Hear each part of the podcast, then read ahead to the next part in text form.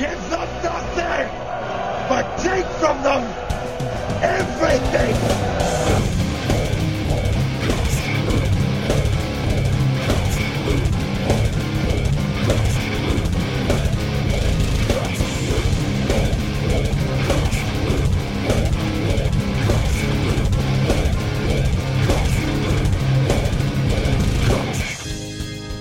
And welcome back to the Metal Hand of God podcast. I am your host, Wayne, and you know that fine gentleman sitting over there uh, doing whatever he's doing. His name is.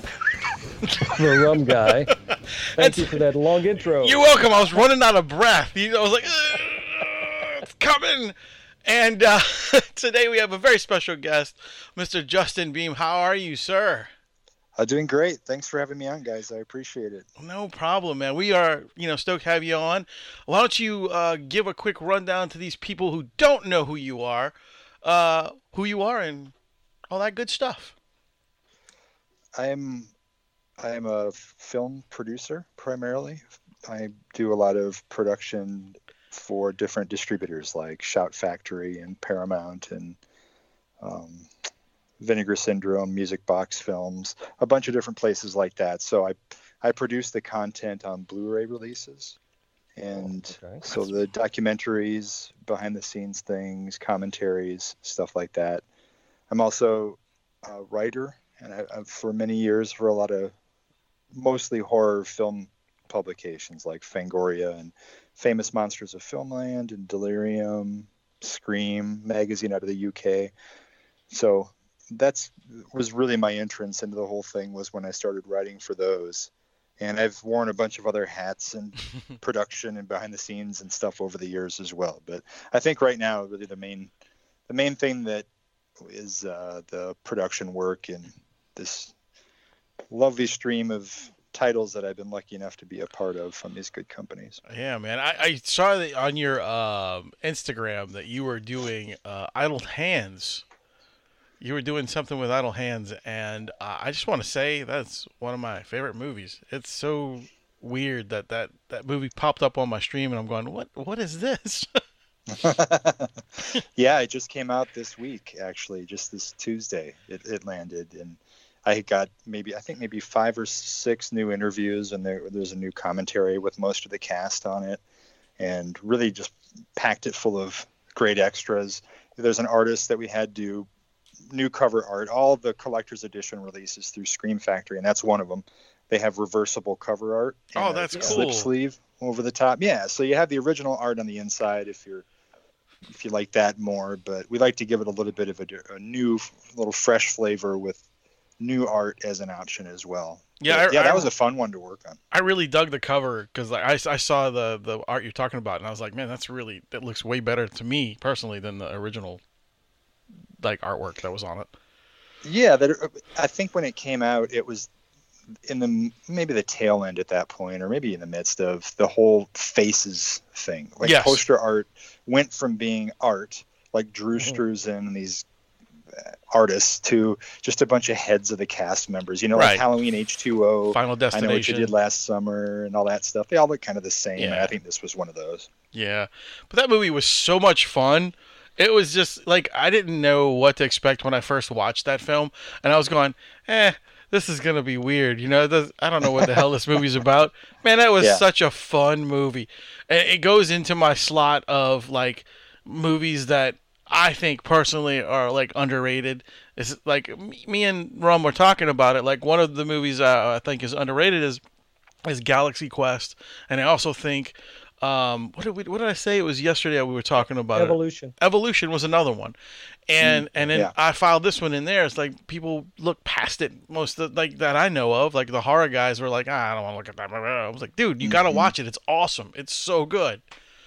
You know, Yeah, yeah. There's a lot of movies that are like that, and that, that um, I've been really lucky to work on some titles that I think fall into that category. That have they may have a fan base that's really passionate about it, but it Mhm. might be smaller than you thought, and maybe they have been in the hands of different distributors or their, you know, whatever studio made it never gave it the love that you feel it deserves right? and that's that's where companies like Shout Factory, Vinegar Syndrome, and all these others come into play because licensing these movies that we love that they love and then giving them giving them the treatment that has been so long overdue. And I agree. I think Idle Hands is definitely one of those because it it does the it, it accomplishes the rare feat of being a great comedy and a great horror movie at once. exactly. It Man, I, I like I, I will never forget the first time I saw that movie, man. I really won't because it was such a just like eye opening, just laughing my ass off, going, "Wow, Yeah. this is insane," but I love it. Yeah. It was it was a good cast, and it was it, Yeah. They were you know the cast that was in it, especially the year it came out, was so hot from other projects, Yeah. uh, and they it was just a great drop. And I had to go to the theaters to see it, and I was I was like, this is this is great. This is the the type of you know it was a it was a throwback to the type of movies that were maybe uh, from um, you had those elements that were from when it came out that were like 20 years in its past you know it was like they were taking those you know the, fun. you know the, the concept of the creepy hand and everything Right. moving around.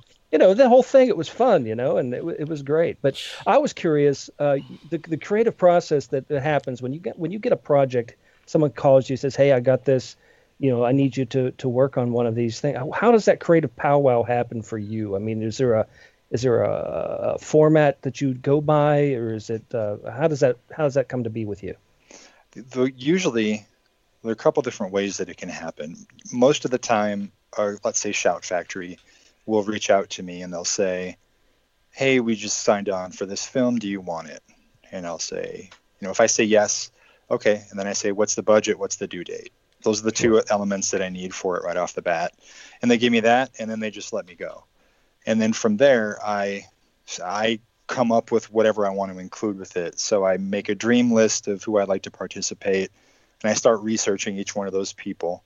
And probably, you know, by participate, it's either going to be an on-camera interview or a commentary usually, Gotcha. or if it's something that had great production value by location or something, I may reach out to one of my friends because I, I have people who can do great work with location visits, for example, and cut really great ret- retrospective piece, like featurettes, I guess you'd call it, where they go back to the cemetery from this movie and the main house, and then they intercut it with footage from the film.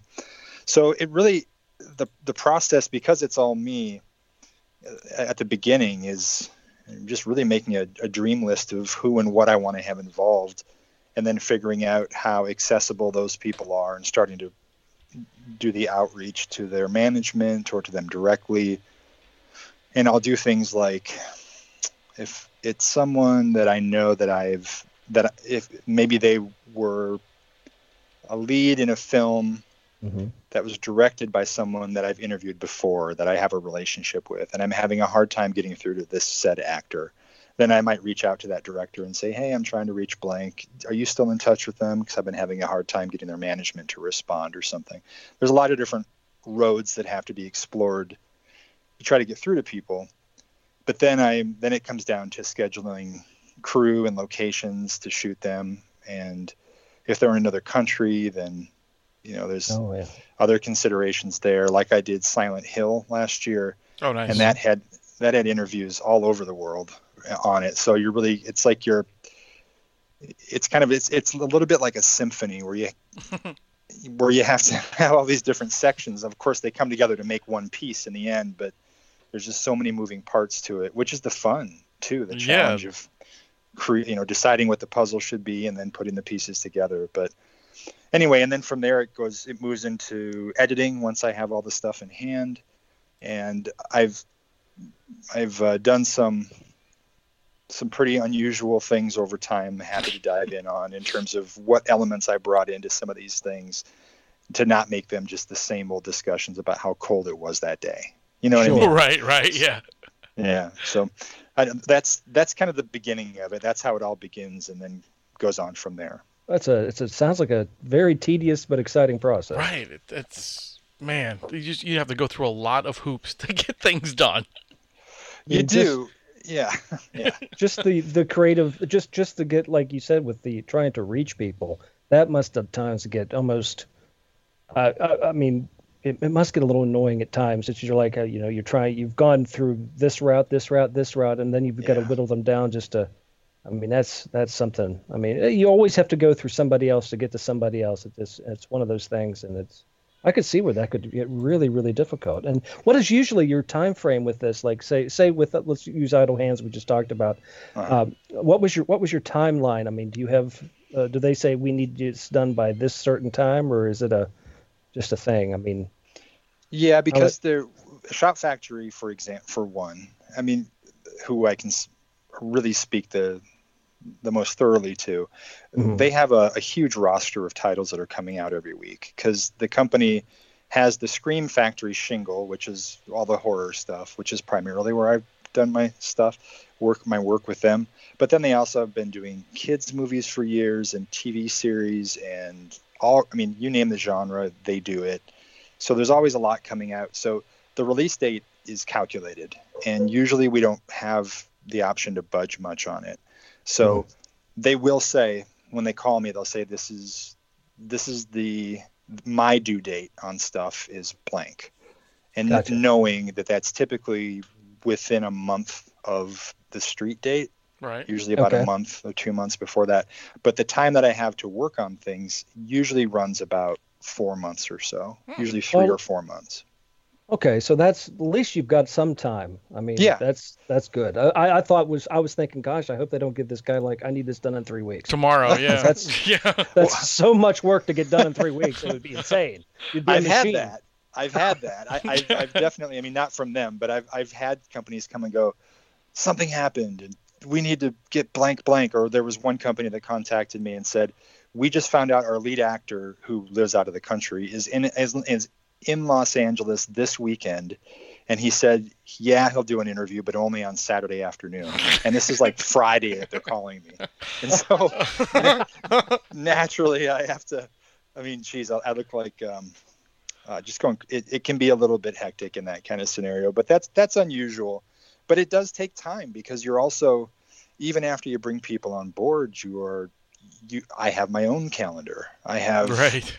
You know time and resources are finite. So then we have to line up and coordinate schedules with these people. But it's not the nice thing too is that you're usually not just doing one title at a time. So even though idle hands just came out at the time when i was shooting things for that i was also working on maybe six or so other titles simultaneously. So you book let's just say uh, this this might be a little bit in the weeds and boring for people but i would book a let's say a location and I will schedule a full day of interviews there. But I could be doing interviews for four or five titles all at once in one day. And that's not going to be all the interviews at once usually, but I can do it in Right. chunks like that where I can maximize the space, the crew, the time, and you know, really make it as efficient as I can because you're really asking a lot of these people to come in Right. take take time out of what their lives and do stuff, make their way to a studio location, and then spend time digging through their past with you, which is an honor for me, per my perspective. I Mm, Sure. I'm really honored to have that time, but you need to be respectful of that too. And so there's math involved when it comes to time and scheduling on top of all the rest of it for sure. Oh, Shit, man. Excuse me. Yeah, it's got to be some crazy stuff. Like, uh, I just out of the curiosity, like, what what is? Have you had people say, like, dude, we can't do this right now? You know what I mean? Like, you were like trying to get the interview, and it's like they they cut you short. Uh, you mean like saying no to my request? Yeah, yeah, yeah, yeah. Like you like. Oh yeah, all the oh, time. okay, all right, yeah. Yeah, and it's frustrating, especially when it's someone that you really, really want. And it, I rarely get just straight up no's. That's not very common. That where they're just like, no, not interested. Usually, Yeah. it comes down to, well, what's what's the last date that we could do this? Because they're shooting a film in Rome right now, and Right. then Sure. the, you know what I mean. Most people are open to doing this stuff because they understand that it feeds their legacy too. It's not just about our release the larger contribution is that it helps them share their stories and the making of things that they usually treasure. I've had people say no if it's a movie that they had bad experiences on, or there was Oh, one yeah. film that I produced that, or one disc that I produced that happened to, I guess it ended up being a non union picture and the people in it were sort of doing it in the sly and Mm. so almost nobody would speak to it because they couldn't. Because if they got caught, then they lose. You know, then that becomes an issue with the with the guild. So, Right. Gotcha. Um, yeah. So there are little things like that, but 99% of the time it comes down to scheduling issues or someone who doesn't understand what this world is about and is asking an exorbitant amount of money to appear. I mean, I, I've had, I'm not kidding. I had an actor, and I'll just leave this open so it doesn't really pinpoint what it is. Within the last two years, I have had an actor demand forty thousand dollars for, for a half an hour interview. Oh, come on. So it, it's dead serious. No way. So it can, so it can get pretty crazy in these conversations, and that's the point where you just gotta, even though they may be crucial to whatever it is in your mind, and you might have your heart set on. I really hope they're going to say yes.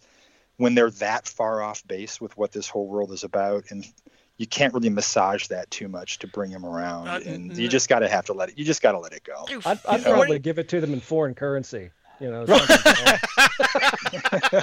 pesos. Here, here you go, pesos or, or, or kronos from, from Croatia or something. I don't know. Yeah, Yeah. Um, but Jesus, man, 40 G's to yeah. just to talk for a half hour? Yeah, yeah, and and Holy most people, almost almost nobody asks anything to do it because they're they're ha- like I said a minute ago, like they're happy to come in and they look forward to these conversations, and it's rare, especially because I like to go. I don't just want the leads from the movies, I Right. and the director. Usually, when you see these things historically, it's here are the three leads, here's the director. Right. I love. I, I want to talk to the cinematographer. I want to talk to the production designer and the effects team and who I mean, it depends on what the release is, but you, you have to speak to the whole thing, not just the the more top end elements. Right. To 'cause I mean, movies. It, it, it took everybody to do it, and especially yeah. like you said, the effects team and, and the and the writers and everything else that were that, that played a part in this. I mean, that's that's where the uh, the love of the film came from. Truly, I mean, uh, the actors might be great, but if it wasn't for the story and and how it how it grabbed you, I mean, it, you could have any actor in there in some of those movies, and it wouldn't make a difference. But if you have Right. a have, have a great background and a great base, it's going to really raise the film up. I had one of them that I did. Have, have you guys seen the, the remake of Willard starring Crispin Glover? uh, yes, Yes. I have. Love that movie. Yes. And, and I was so excited. I'm just such a nerd for Crispin all my life, and was was really excited for this because I love that movie and I think it's his strongest performance and he's really great. So it was a real honor to be a part of it. But when I was putting the thing together, making that list I mentioned in the beginning, I'm like, okay, R. Lee Ermey's already passed away, so we can't have him. Crispin, mm-hmm. I'll work on. I've done stuff with him in the past, but the real co-star of the film, I guess you could say co-stars, are the rats. Oh, yeah. So how do we so how do we speak to the rats? And so I tracked down the guys who were the animal trainers who That's so cool. handled the rats in the film. And it turns out, and I had no idea about this. This is an example of my d- discovery, which is a thrill for me too in all of this. Is I find these two guys who were the rat wranglers for the movie, you could call them, and I reach out to them, and they're like, "You want you want us to do what?" And I'm like, "Yeah, a commentary where we can talk for the running time of the film. We can talk about the different scenes and how you worked with the animals." And plus, I look at their resumes, and these two guys have been on basically every film involving animals for the last like 40 years of cinema. It's Wow. amazing. Wow. That's pretty And they've cool. never, never been on a commentary, never been on like a an interview on a disc. And so they were, these guys are legit unknown icons in the business. And so it was it was adorable when they came into the studio. They agreed to do it. And they came in, they're like, so how is this going to work? How do we watch the movie and talk at the same time? Aren't we going to get like, I mean, if how, how much do we pay attention to the screen? It, it was so funny, and I'm like, well, the audio will be down though. You're not going to hear the movie. It'll be on, so we know what you know, we're kind of referencing. kind of legit questions for the guys that you know never have no did any- idea. Yeah, I mean, they're, they're no kind of. Absolutely. I mean, Absolutely, and and and I, at the end of it, couldn't have had a greater experience and a richer conversation because what it became was wall to wall discussion. And we did touch on a number of films that they've been a part of, but they're, and, and, and I'm an animal lover too. I'm a vegetarian and I, I, I just, uh, that side of film has always been one that I've been nervous to approach because you know, for obvious reasons. Like Well, I don't yeah. want to know if you're kicking the dog to make it yelp or to, to make it do noises. Yeah. right. But these guys proved me and my worries completely wrong. Not that I assumed all animal trainers are that way, but and and it, and it was just a hilarious, warm, incredibly insightful conversation that became one of my favorite commentary tracks. But then, of course, when it comes out and they announce the special features, people are like, "Why are there anim- Why is there commentary with animal trainers on here?" And I'm like, "Please just give it a chance. Just it's. I know it's not obvious, but please give it a chance because back to my point."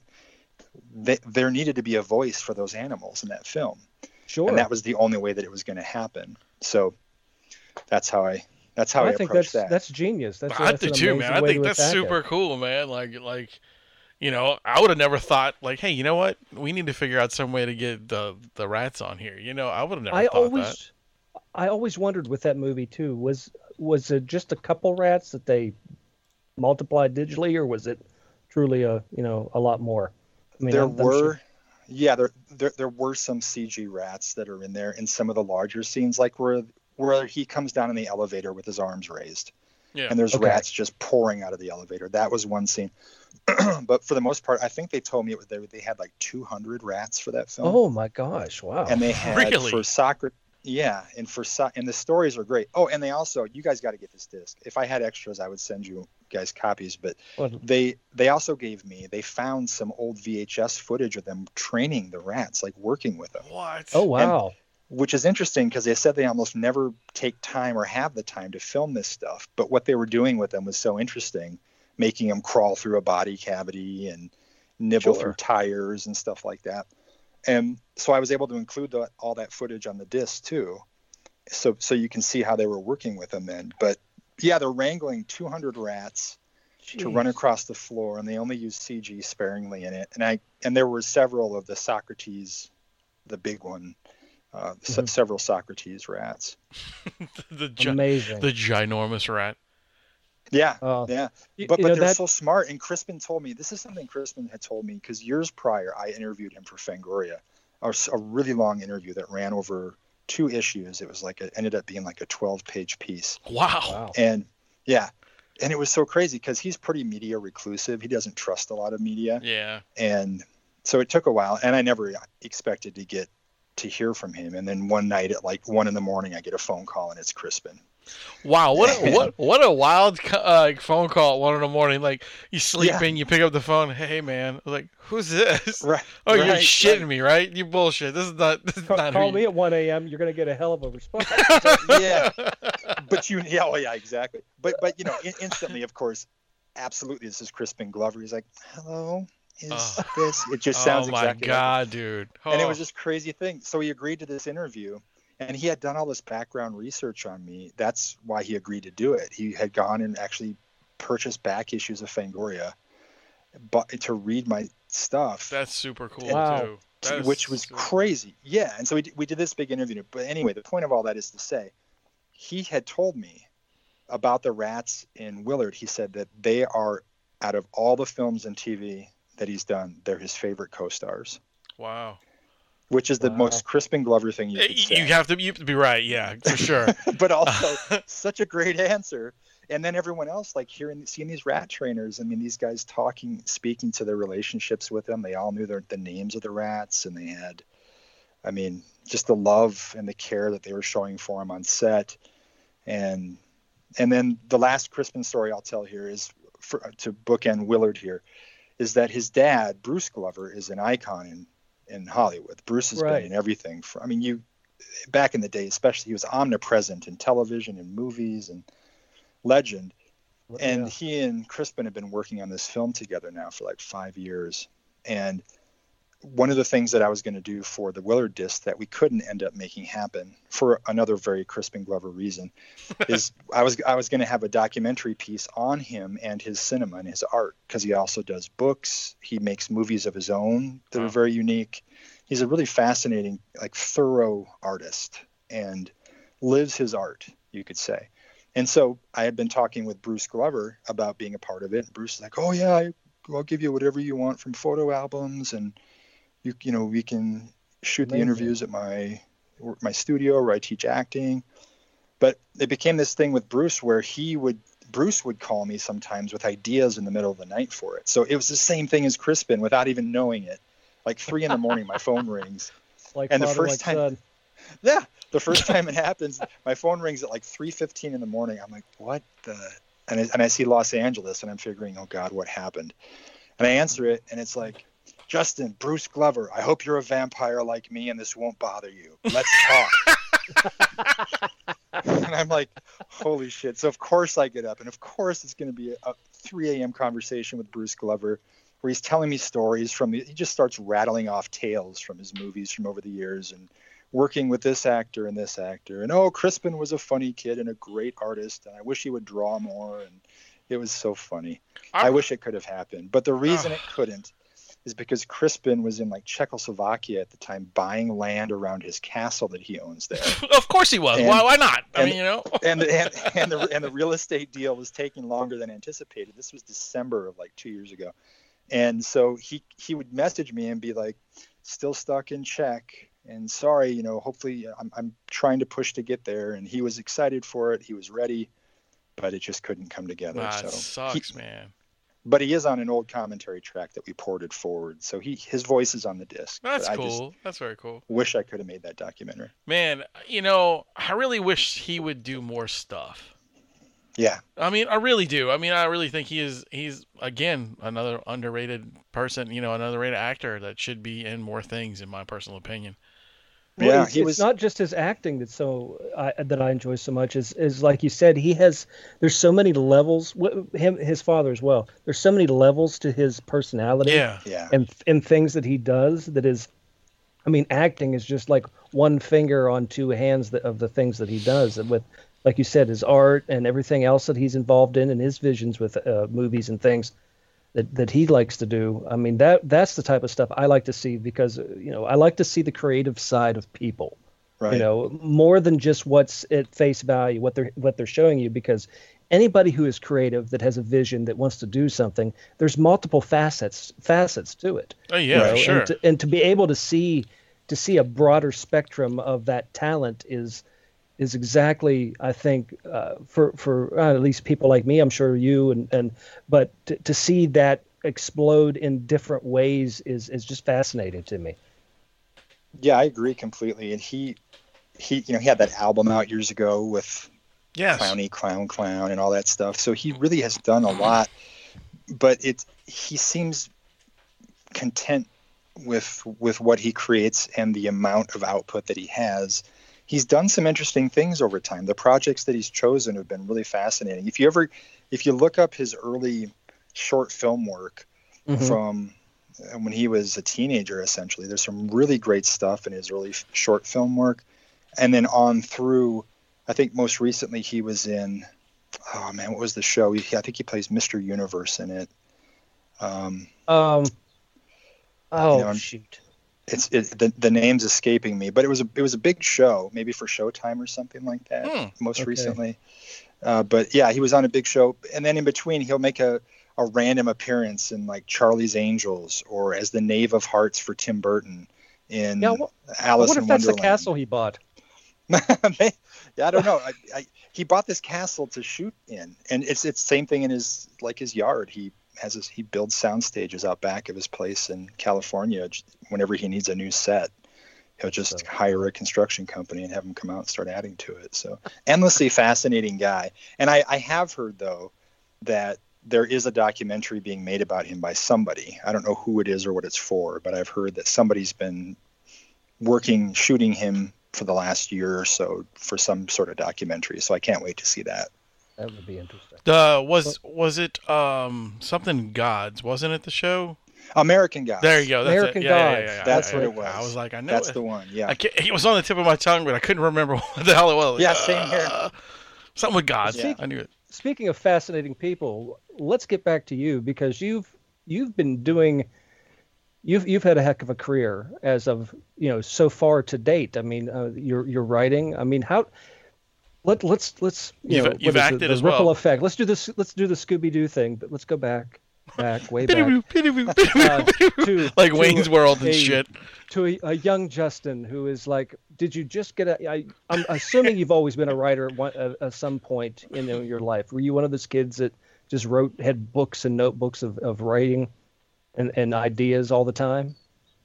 I I think so. Yeah, I like I really enjoyed writing and I attribute that to some good teachers that I had. I had a great third grade teacher, Mr. Gorsh, who kind of revolutionized my whole perception of adults in general and also taught me about um, a lot about I, I think everyone in the in his class about compassion and Sure. and supporting each other and he was one of the first ones to to encourage me and that was like third grade but then it was really fifth fifth grade. And then when, when i was in high school i had two teachers who really pushed me and encouraged me and would ask always ask to read whatever i was working on. And Very cool. so yeah i mean you can't because I, I didn't really have that support at home. My parents didn't they weren't really engaged in that kind of stuff and tuned into it. So i but i, I feel very fortunate to have had that at school. And then i started writing little short stories and selling them at school you know for Oh, a quarter cool. a piece yeah and, and i started doing a lot of poetry and i was in bands and things and i would go to the copy shop in town and run off, you know, 20 copies of a little book of poems that I would make. So it's always kind of been a thing for me that led to me eventually working, writing for some newspapers in Illinois, being an assistant editor for some weekly newspapers. Mhm. And that led to some music magazines, which led to eventually on to Fangoria and then beyond from there. So It sounds yeah. like a lot of lot of dues have been paid to get to be where you're at right now. It sounds like.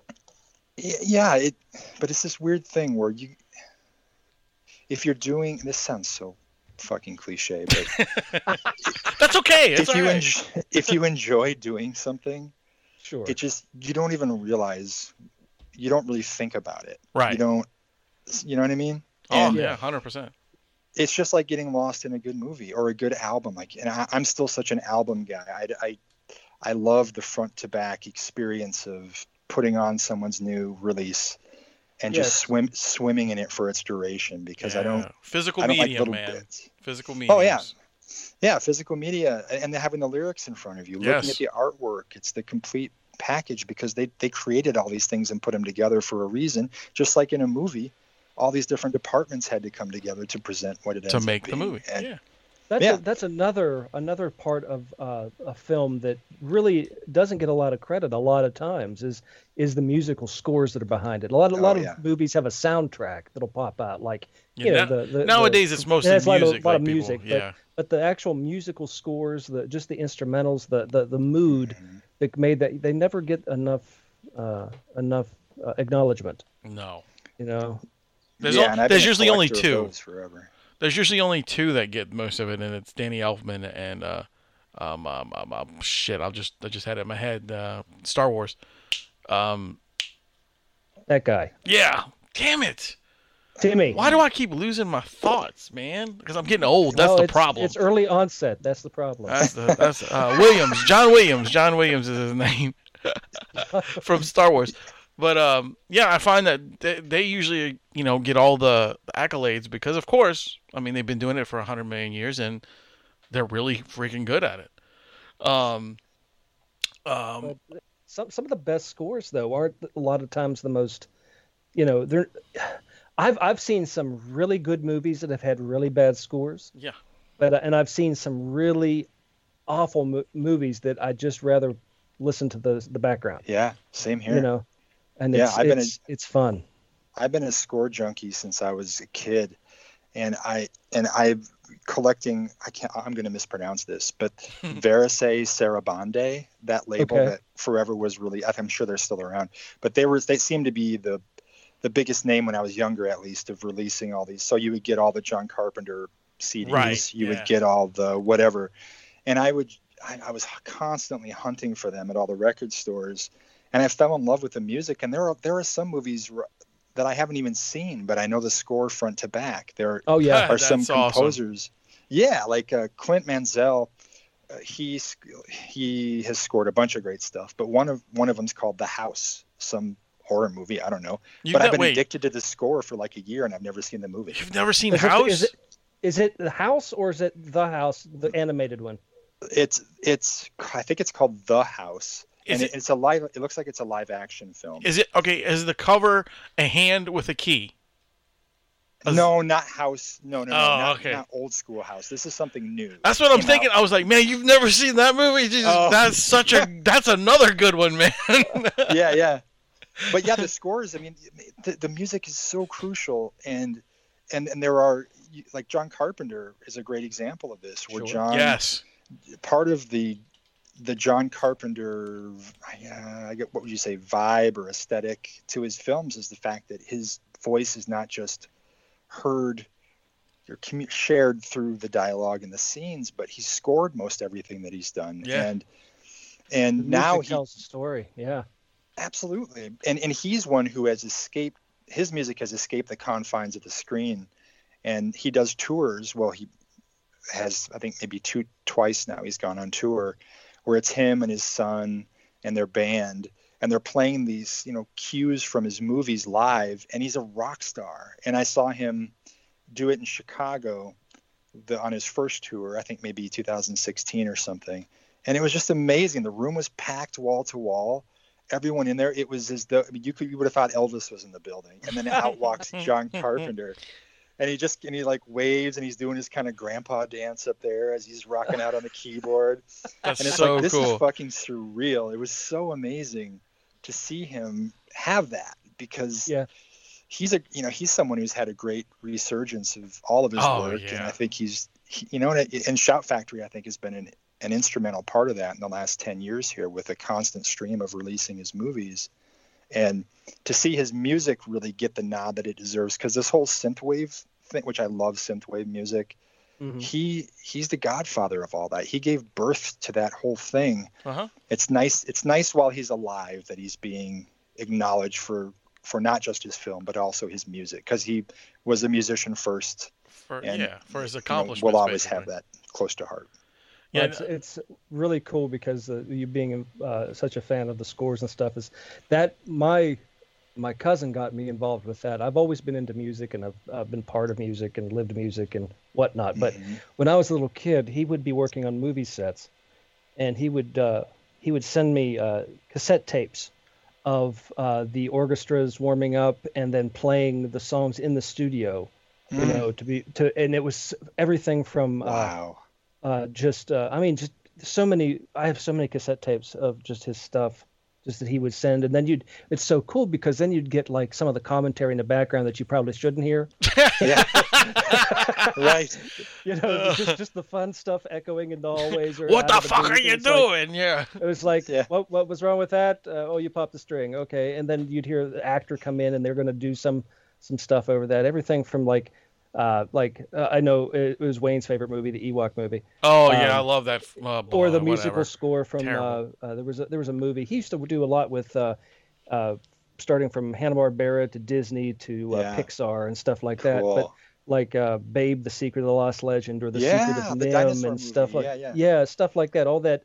But those movies back then, there was a lot of symphony. It was a lot of background scoring going on, Mhm. and he would send me those tapes. And ever since then, I've just been a sucker for.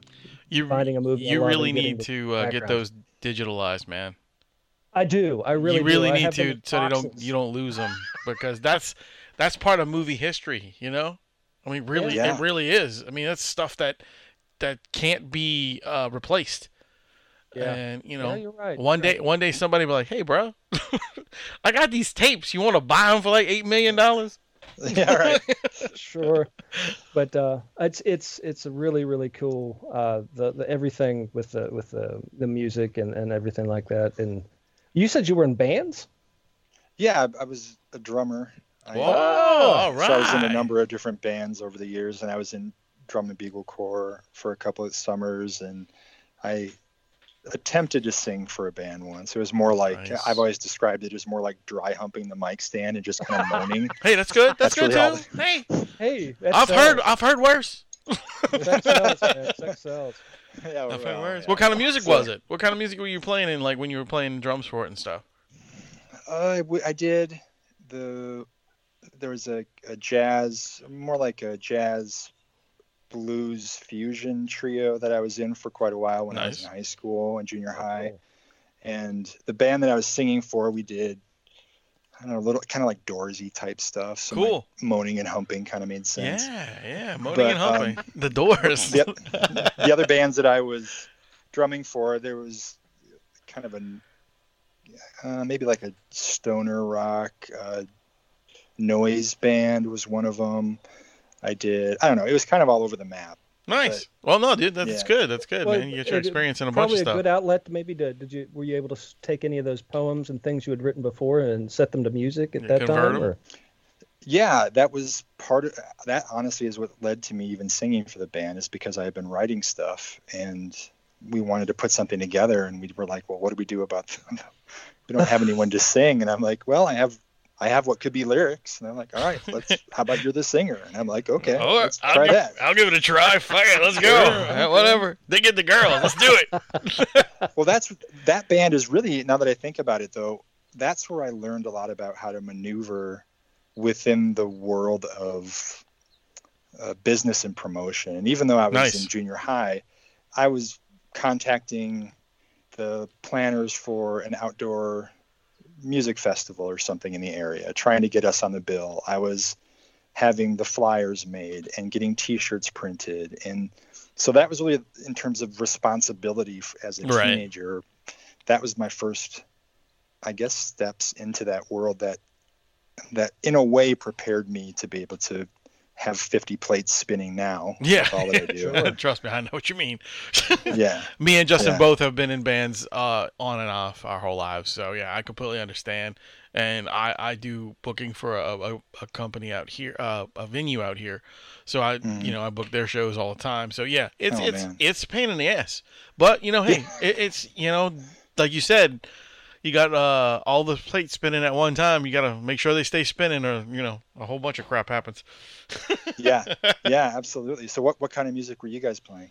I was mostly a metal guy. I did, I did a lot of uh the um like uh hardcore stuff too. Yeah. Um, but that was mo- I mostly. did. Uh, I did a lot of everything from regular rock, classic rock. Uh, uh, weirdly enough, I did uh, uh, opera for a while. oh, wow. That's how actually Nice. I started was opera, and uh, I did that, and then I moved and just moved right through it. You know, Yeah. it's kind of bizarre, but musical tastes were everywhere. yeah, so- I mean And- same. And what instruments for you guys? I was a Uh, singer. vocal, yeah, I was vocals and bass. yeah, all I ever did was sing. I, I dabbled in guitar and dabbled in you know bass. I never fucked with drums because I am not coordinated. I can. I, I I mean I, I can kind of hit. drummed. I drummed in high school. I was I was in the and I played the quads. Nice. Oh, marching band. The marching band, So- yeah. Yeah, and then I, I became an amazing bongo player, uh, according to myself. I can do the And, uh, bongos. I think. I just don't have. I don't have. I don't have the coordination to keep to do feet and hands. You know what I'm saying? Like I Yeah, can. I can do my hands, no problem. yeah, yeah. If he's walking, never ask him to shake his hand. don't shake my hand. I'll fall flat on my face. Take everybody with me. Like a turtle on its back. yeah, exactly. Or, or the kid. Was it the kid from I the uh, that way Christmas about, story? Um, you know, we talk about not being able to be coordinated. Like I, I, I'm obsessed with great guitarists, and I always Yeah. loved guys. I mean, in a, in a bunch of different. You, you name the genre. I've always loved great guitar, but I just can't do it. I've tried it, and I've, I, I just my fingers don't work that way, but my hands and my feet. You know, I can be pretty ambidextrous with all that with the drum kit, but for whatever reason, as much as I wanted to, and I still want to, because I, I, I'm I'm a tone junkie. I'm kind of a tone mm-hmm. nerd when it comes to guitar. So I know what sounds good and I know how to get it because I worked in music retail for a number of years Okay. before I got full fledged in entertainment stuff. So I was selling drums and guitars and dealing with, you know, a lot of great musicians in a number of different places. And you learn from that, right? Just like you have. Like you book these gigs, you're seeing the gear come in and out, you're seeing the pedal boards, and you're Sure. it doesn't take long to figure out what the good equipment is and what the shitty stuff is. I love all that, and I wanted I've always wanted to play guitar. As as much as I've tried, I just can't do it. I sit down and I, I it's like driving with my eyes closed. It's horrible. I mean, I can It's play a few, you know, a few things on guitar. I can't like, you know, like like you said, watching those guys that are like, like when I was in playing in bands and I watched my two guitar players go, Yeah. "Hey, can you do this?" I'm like, "What the fuck?" No, I have a I have a friend of mine who's uh, he calls himself a guitar artist, Mm. and uh, what he does is he's he's a very he's kind of an intimidating dude. He's he's he's like six foot two. He's got really long hair, um, and then it, he, it's dyed usually multiple colors, and he stands there. And usually he doesn't have a shirt on, and he has like a canvas, and he'll go over and he'll he'll throw paint. He'll he'll he'll get his guitar, and he'll use the pedal board and create this massive chord and just let it resonate with different effects. And he goes and throws paint on something, sets something on fire. People scream, "It's amazing!" and give him money. I'm like, "How do you do this?" hey, man, it sounds like something we could do, man. Come And- and he gets he gets booked everywhere. I'm like, "Dude, this is crazy." It's like, oh, that's wild. I just like to I like to be in touch with my art. I'm like, you just don't. Be, you're an idiot. I remember when you used to like get beat up and thrown into locker. Shut up. Yeah, what are you doing now? It makes Uh, sense. That intersection makes sense though when you think about that. The, the whole, I mean, all sides of art. Very few people who create just create just one thing. right. I, I remember I went and saw Kiss on this. I, I one of the things I do is I write for the band Kiss for their tour books and stuff like that. And I went and saw them on this last Wow, that's tour, fucking cool. and they had um, they had a painter opening for them because you know Paul, if you if you follow Kiss, Paul is Mhm. big into art. Like his life has been art for a long time, and so they had this guy. I can't, and for the life of me, I can't remember his name. There was no opening band.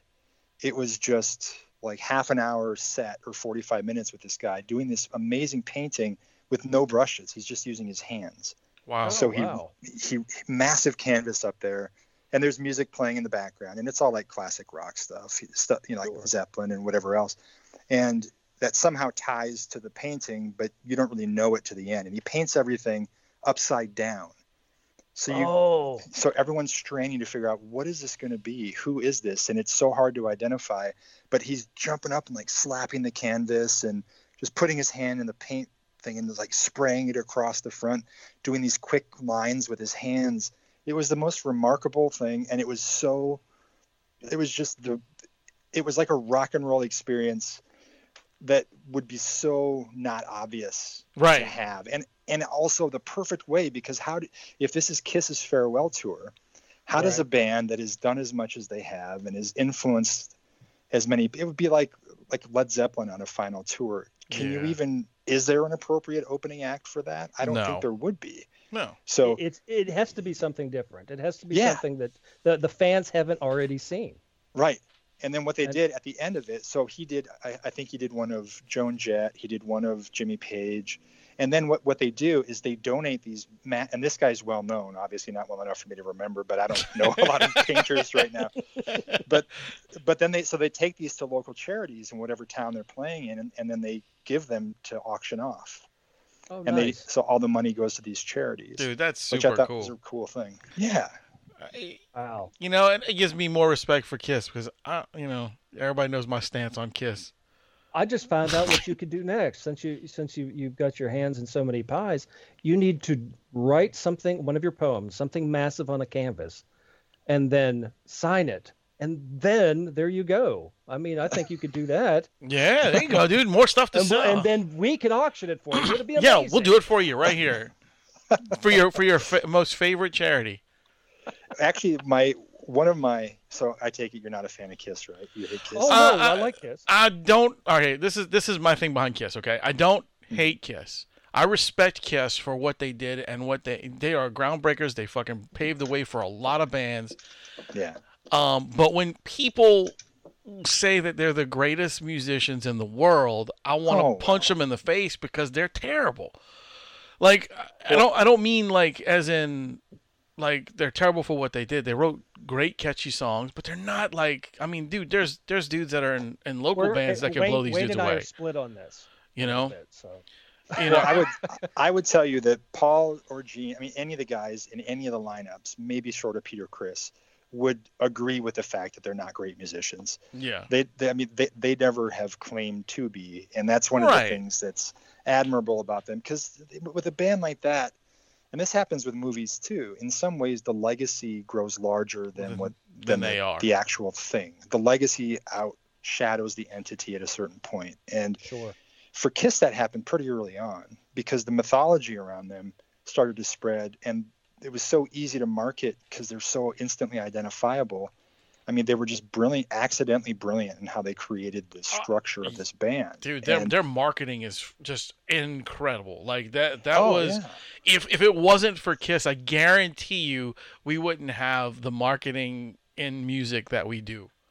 And Oh, and and with- that's and, without a doubt. yeah, and that's what I'm saying is like I respect those guys so much for that. They built Mhm. Their they built their image out of shit. You know, it was They, nothing. they built they built their empire on an image. yeah, exactly. It's exactly what it is, and it, and Yeah. they did it. They did it very well. They are great showmen, very Yes. great showmen, Very good. Mhm. and they came Which- out in a time that that the world was right at the cusp of of needing something to be uh, Different. irate about, and Yes. they needed a, a definition of change in the industry. And all of a Right. sudden, this band came out. It got the right people angry enough to get them a right amount of attention, to make the right amount of kids go, "I want to wanna rebel," be and with we're going to go dudes. watch Yep. Kiss, and that started the whole thing. Yeah, a lot of that, the, the roots go back to uh, to Alice Cooper, who was Mhm. ruffling feathers Yep. for for many years prior to them. But yeah, I mean, like Kiss came and they just arrived at the right moment where people were burned out in folk music, and they were there. There, was revolution happening in some ways in music, and they've always received such heavy criticism for for what they do. But they're they're they're a pop band. They, they Yeah, play hundred pop like heavy pop is, is really what it is. It's song, and I, I remember as a kid being confused the first time I heard them because I knew what they looked like, of course. Right, And then. I hear it, and I'm like, oh my god, these guys like fire and blood and all this. And then I hear them, they're just singing about getting laid. Yeah, yeah, yeah like, exactly. and it, it's The even more. of Thunder it- just wants to get laid. yeah, and it's I don't even more understand. creepy now because they're like in their seventies or sixties and seventies, and they're singing about sixteen-year-old girls. That's Well, they don't do Christine 16 anymore. they don't. They but- stopped. They finally stopped No, doing it. Oh, okay. They stopped doing that a long time ago. Okay, because my boss brought that up to me. He goes, "Yeah, you know, last time I saw him in concert, I think he was like, I don't know how old they were, and he was like, yeah, they were still singing that song. I was like, yeah, that's kind of creepy. He goes, yeah, it is. Well, but that's also in a way like singing to your audience. And to speak to Alice Cooper, he Alice Cooper does similar things even on recent albums where he sings about um like he takes cuz he assumes the character in some of his songs. So Right. sometimes he's singing about being a girl. I think it was maybe uh, Welcome to My Nightmare 2, one of his recent albums where think he had so. a song about about being a teenage girl and how shitty it is. But so he's you know, it's the voice of your of your audience and that's what He- Kiss was doing. Alice Cooper was one of my all-time heroes. Oh, yeah. oh yeah, dude. Yeah. Loved Alice Cooper. I loved his. I love his legacy. The uh, the the the things he's done, and and the uh, the idea of he is such a nice guy. Yeah, He is. he really is. And, and Yeah. I was, Generally, just a nice person. oh, I, I, I lost my opportunity. Uh, he, he was coming to uh, uh, Texas Frightmare this year, and we, Mm. we were gonna go meet him, and, and of course everything's fucking canceled now. But you know, I don't I don't know if he's still going or He will be. Yeah, he's You know, rescheduling everything. he's Yeah, such he- an. I heard I mean, everything great things about him. I'm sorry. sorry. Go ahead. But, yeah, he. Um, man, same thing. When I was growing up, and just a, a lifelong fan of his, and I got, I interviewed him. The first time that I met him was the when we met, I guess I should say, was for Prince of Darkness, the Blu-ray of for the Carpenter film Prince of Darkness. And I interviewed him for that, and we hit it off really well. And somehow a picture from that is on IMDb. I don't know. I did see What- that. I- yeah, you know what? I, I did see that because I was looking up your ID, IMDb and I was like, ah, he's with Alice Cooper in this picture. Yeah, it's such Oh. a weird collective of odd random images on there. But anyway, we hit it off really well, and then I did a big piece for him that ended up getting the cover for Fangoria, uh, maybe a year or two later, year after that or something, and which was a career. It's like the Crispin thing. It was a really long interview that ran through his whole career and got into because he's done film work. He did like Monster Dog and all this stuff Yeah, yeah, yeah. and so so we've remained in touch and when he comes through anywhere around then my I'll take my son and we'll go see him after the show and my and So so, he he's such a sweet dude he's That's just very really cool. just an amazing human being and that sets such a good precedent for for others. So the people who look up to him, like the rockers who like Rob Zombie, for example, looks up to Yeah. him, and Rob has that same kind of approach where he's so grounded, and Mhm. he's so um, he's he, he's he's very open in interviews about things, and he's also he gives people his time. He gives of himself when he invests in something. So That's very cool. That's very Yeah, I cool. think that's iconic, Alice's iconic effect. things with Alice to me. The three things that are super iconic with him is uh, me grow, growing up watching him on the Muppets. Oh, yeah, heck yeah, yeah. Yeah. Um, uh, the funniest thing I've seen him do really was uh, when he did the uh, Bigfoot sci-fi movie. Uh, oh Did you yeah, for for the asylum. I I'm, I'm obsessed with that movie. I've not. It's Se- I have. I have isn't it? seen that movie. Oh. I have not It seen is it. I need to see it. Dude, you have to get it. And the Blu-ray is always like five bucks on Amazon. Really? You Okay, have to I- see it. I'll have to- A- I'll Alice, it. it, it is such, and it also has a, the guy from the Partridge Family and a guy from Yeah. Brady Bunch. No way. it. way. And yeah, just add that up. And so Alice is playing this festival, and it's the jankiest. You, I mean, talk about a movie wearing its budget on its sleeve, as if the the Bigfoot creature didn't anyway. They, they, they have this quote unquote music festival that's on one of these junior high chorus platforms kind of a thing Yeah. like this is not a stage this is and here's It alice looks like cooper looks like summer camp. Oh it really does. And then the kids that they hired to be his band clearly had never held instruments. And they just they like maybe spiked up their hair and maybe like rolled up their sleeves on their shirts or something.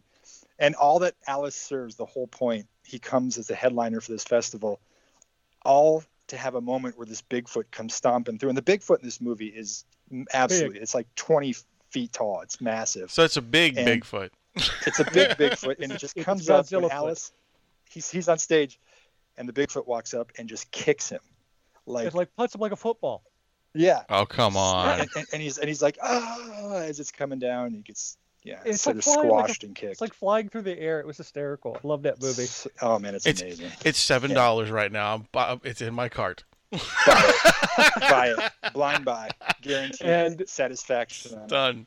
Done. The other thing is uh, his when he talks about being in the Hollywood Vampires. There was an interview I saw him do Mm. um, uh, back in the days with the Rainbow Room, and uh, they put on a. Um, uh, they it was Alice's idea to start since they were there's I can't remember there was a guy in the Monkees, a couple of the guys in the Beatles. Anyway, they decided they were going to start a softball team. and it, had the, sh- it was Alex or Alice came up with the design for the shirts, and they go out and they were uh, doing this thing in the uh, in the uh, early '70s and '80s, and you know doing these celebrity softball tournaments. oh sure yeah And uh, yeah, I just I loved listening to that whole interview. But such an amazing guy. I met him one time uh, at an airport, and we Uh-huh. sat there, and uh, I didn't bug him. I was just he just. I looked up, and it, when you when you see him without his character persona, you, you could a lot of times people would just walk by. Yeah. you Right, know, right, Because he was- he was actually going golfing. He was going Yeah. somewhere golfing when I saw him sure and he was Yeah. he was in his polo and his ugly golfer pants and and everything Yeah. and he's sitting there and i look over i'm going there's only one person i know with a face profile like that And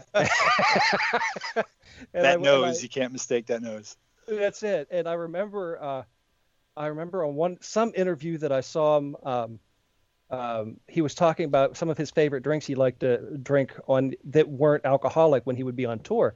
One of his favorite Yeah. things at one time was orange Julius.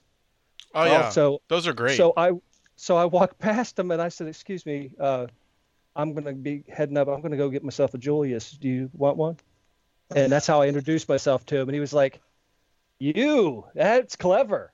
Yeah. I'll take it." amazing So he gave, Oh, he gave that's twenty great. bucks, and I got us two Juliuses. And I came back and sat in the airport and talked to him for about an hour and a half. It was great, oh that's awesome super nice. that's so cool yeah you have you seen monster dog I have not seen Monster Dog. No. Oh my god. Okay, so here's the deal on Monster Dog. And cut me off if I'm getting too long-winded on these. No, no. no, you're good, man. He Alice had a big Alice's life has been absolutely fascinating. And he you know, he almost died when he was a kid. hmm Yes. And that's why his back is I mean his he, he's had a rough run of it. But then he had I mean his substance abuse is, is famous Sure. back in the 60s. And in, in this article that I did, he was relating stories of hanging out with Jim Morrison and rolling down the hill. And uh, it's just crazy shit. So he's been through a lot, but he really fell into the deepest throes of addiction. And he was on mostly alcohol was the problem, but there were some other things in play too. He decided that he needed to detox at a certain point or got talked into detox at a certain point because he came and, and that was the point where because up until that point he had always separated alice from vincent they, Okay. he Right. saw alice as almost like a second personality that only would take over when he was on stage and so and the way he talks about it to this day the time when he was drinking all of his early days in music and stuff is as though that was a separate person it's really interesting because that he won't remember certain things or alice made this decision that kind of thing Hmm. and and so he need this was the point when he decided on sobriety where they sort of came were the first point where they came together but what he and his agent his manager who's been his man Shep been his manager forever agreed upon was that he needed some kind of safe proving ground without being on the road because the road came with old habits it would be Sure. easier if he was touring you know to fall back into this hole they needed some way for him to get back be relied upon be hired for something and be able to show up and do his job every day in entertainment and prove to himself more than anything else that he could make this work. And they got offered this movie because he's a lifelong horror movie fan junkie for all this stuff. And so th- and he loves bad movies obviously. That's why he wanted to be in that bigfoot movie which we talked about in that article too. But he um, he so they got offered this italian movie and it's it's this film monster dog claudio Fragasso is the director who made troll 2 if you've seen Yeah. troll 2 Yes. So, yeah. Oh, same ah. guy. So it's a, a, a werewolf movie essentially, and so he's like, yeah, and, it, and they were shooting, I don't know, Romania or something like that, in this castle. But the only reason, the two reasons he took it, primarily outside of just being a monster fan, movie fan, was that he needed to prove this, and so he did it through the making of this movie under crazy circumstances where no one spoke English, and he was in the middle of fucking nowhere. He was able to get up every day, get to makeup, get on set, remember his lines, and go to bed at the end of the night without succumbing to any kind of temptation. And that was his first step into sobriety that has lasted the rest of his life. wow, that's And it cool. began with this movie Monster Dog. And what it is, is this ridiculously sh- awesome and shitty movie that is now on Blu ray from Kino Lorber. I didn't have anything to do with it. I wish I would have, but I can't recommend it highly enough because the transfer looks good. And as fans of Alice's music, that he he plays a singer in a band in the movie who's going to this country villa to, to like do this music thing, music video I thing. remember the movie. I just never saw it. Now I feel bad. I never saw it. Well, you got to pick this disc up because Yeah, it's great sure. for him. So on two fronts. First of all, there's these weird songs in it. They had to make some new songs for the soundtrack, Okay. and and the music videos are in the movie. So it's because he's going there to shoot these music videos. So you get these new weird, sort of not really bound to any era of Alice Alice songs that are in it with the music videos. Plus, to his amusement, he said the best part was the first time I saw the movie, I realized that they had dubbed everybody's voices the entire time. and and when you hear his voice, the guy who does his voice in the movie is you couldn't be more from now. And so strangest thing to be watching him and he's like, Well, I don't know. Maybe we should go inside. Oh, you know, it's like but here's Alice's face saying it. It's so strange, man. It's so strange. Monster Dog, Monster Dog, and Bigfoot. Here's the lesson. I'm, I'm selling hard selling these two movies you need to pick up. We're doing it. Uh, Yeah, Ray's I'm- got I'm- one. I've got the other. Yeah, I definitely, I'm, I'm definitely picking up the Bigfoot one ASAP. I, Um, I love nice. it. yeah, for sure. I, I got to get a Oh, copy one of the. more that he's oh yeah. in. One more that he's in that I want to recommend because it's really good guy made it. There's a film called Suck, S U C K, Saw and it. it's a Own it. vampire. You, you, okay, okay. Then I will say no more. But how, how awesome is Alice in that? And Alice's daughter's in it too. She's working Yes. the bar with him. That is. Uh, the But he plays the devil. He, he does, and it is a very bizarre type of vampire movie. Yes. Great, It- it- good songs though, and the animation songs. sequences and stuff. Very cool. Yeah. Yeah. Uh, if anybody wants that- to watch that movie, you can watch it on Amazon Prime for a dollar. Oh, really? You can well, rent it? that's one. Honestly, that would be a good. Wouldn't that be a good double bill with Idle Hands? Yeah. It would be. You, yeah, that would be awesome. So Right, you can everybody rent it for go pick up the $1.99. new Blue Blu-ray Idle Hands and go see and get Suck. Yeah, I definitely Well, definitely need to get a copy Yeah. of that uh that that Idle Hands. Suck also has what? It has uh, Iggy Pop in it. Yep. It has Henry Iggy Pop. Rollins. It has um, what's his name? The the uh, bassist or the uh, guitarist for Rush, Alex, whatever his Uh, uh, name is. Yeah, it's like a who's who of, of musicians music. in this whole Yeah. movie. He plays a it's like- border agent who's just. It's so funny. That movie's God. I hadn't thought about it in a long time, but what a blast! Uh, I Ma- always- Malcolm McDowell's in it. Yeah, Malcolm Yeah. is in it. Yeah, I, Yep. I love movies that have so many cameos. There's it's more cameos than than lead actors. Dave Foley. wow, that's crazy. Yeah, Oh, that's a fun so one. fun. But uh, yeah, this is this has been uh, a fun interview. Yeah, I it has, really dude. It really enjoyed has. It's this. been a blast, man. very very informative, very fun. Um, But I tell you what, man, like before we jump off here, tell everybody how to find you on your, your podcast and and and the, the how to get those movies, all that good stuff. Yeah, I appreciate it. I, pretty much. Uh, well, my my website is justinbeahm.com. That's B E A H M for the last name, and I try to keep it updated pretty well. Still something of a work in progress, but I'm on I'm on all the social media just under my name as well, and so you can find me through those. And the movies, all these releases, I have a somewhat th- complete list on my site if you go there, I think it says past releases, and it says who the company was who put them out. But Sweet. everything is available on Amazon or wherever. I mean, from uh, there are a couple of them that might be out of print. I know Town That Dreaded Sundown just went out of print actually, like last week, but Hmm. everything else should still be available. Um, so yeah, go if uh, Amazon or wherever you order your discs from, you can find all those, and following Shout Factory, uh, Paramount, we have a new series called Paramount Presents that just started rolling out where we're Nice. getting catalog titles and re-releasing them with beautiful new packaging and some new features. And so that's underway. The first three films were, um, it was King Creole, my favorite Elvis movie, nice. Mhm. and uh, Fatal Attraction and To Catch a Thief were the first three for that series. Wow, But there's going to be a lot, and it really is like all over the map when it comes to genre. And in terms of upcoming stuff, uh, Idle Hands just came out in two weeks. Escape from LA comes out, which I produced, and also The Deer Hunter, Wow. which which is our first 4K release for Sh- for Shout Factory. Those Wow. those come out in two weeks, and you can pre-order those now. Two very incredible on Amazon. movies.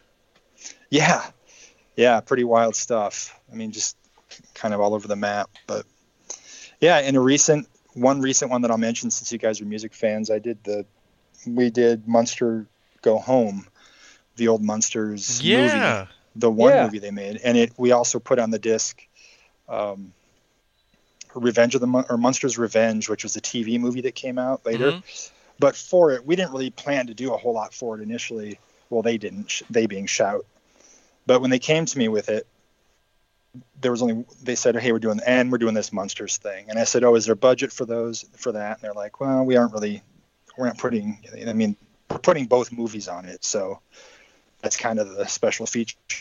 And I said, "Well, what if, what if I could bring one thing in for a commentary?" And they're like, "Yeah, let us know what you find." And so I immediately got Rob Zombie, and I talked to Rob, and who's like a massive Munsters fan, needless to say.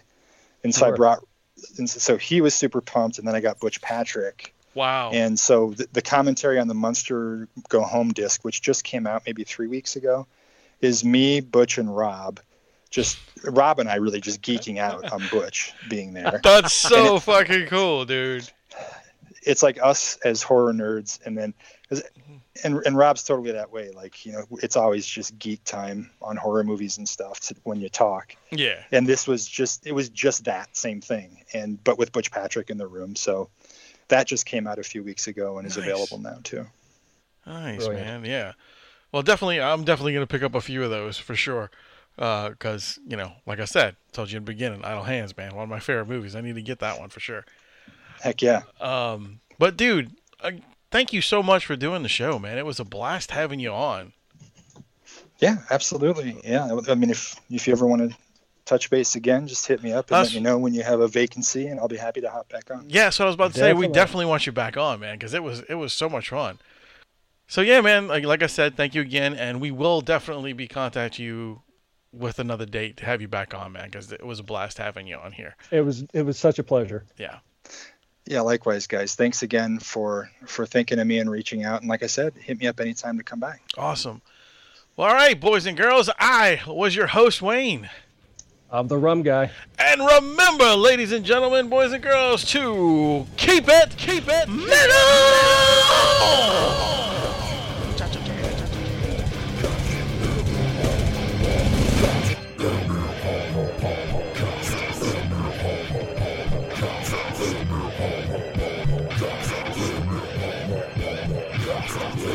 Adieu, adieu, parting is such sweet sorrow. Go ahead and run. Run home and cry to mama. Get the fuck out! Okay then. That's it.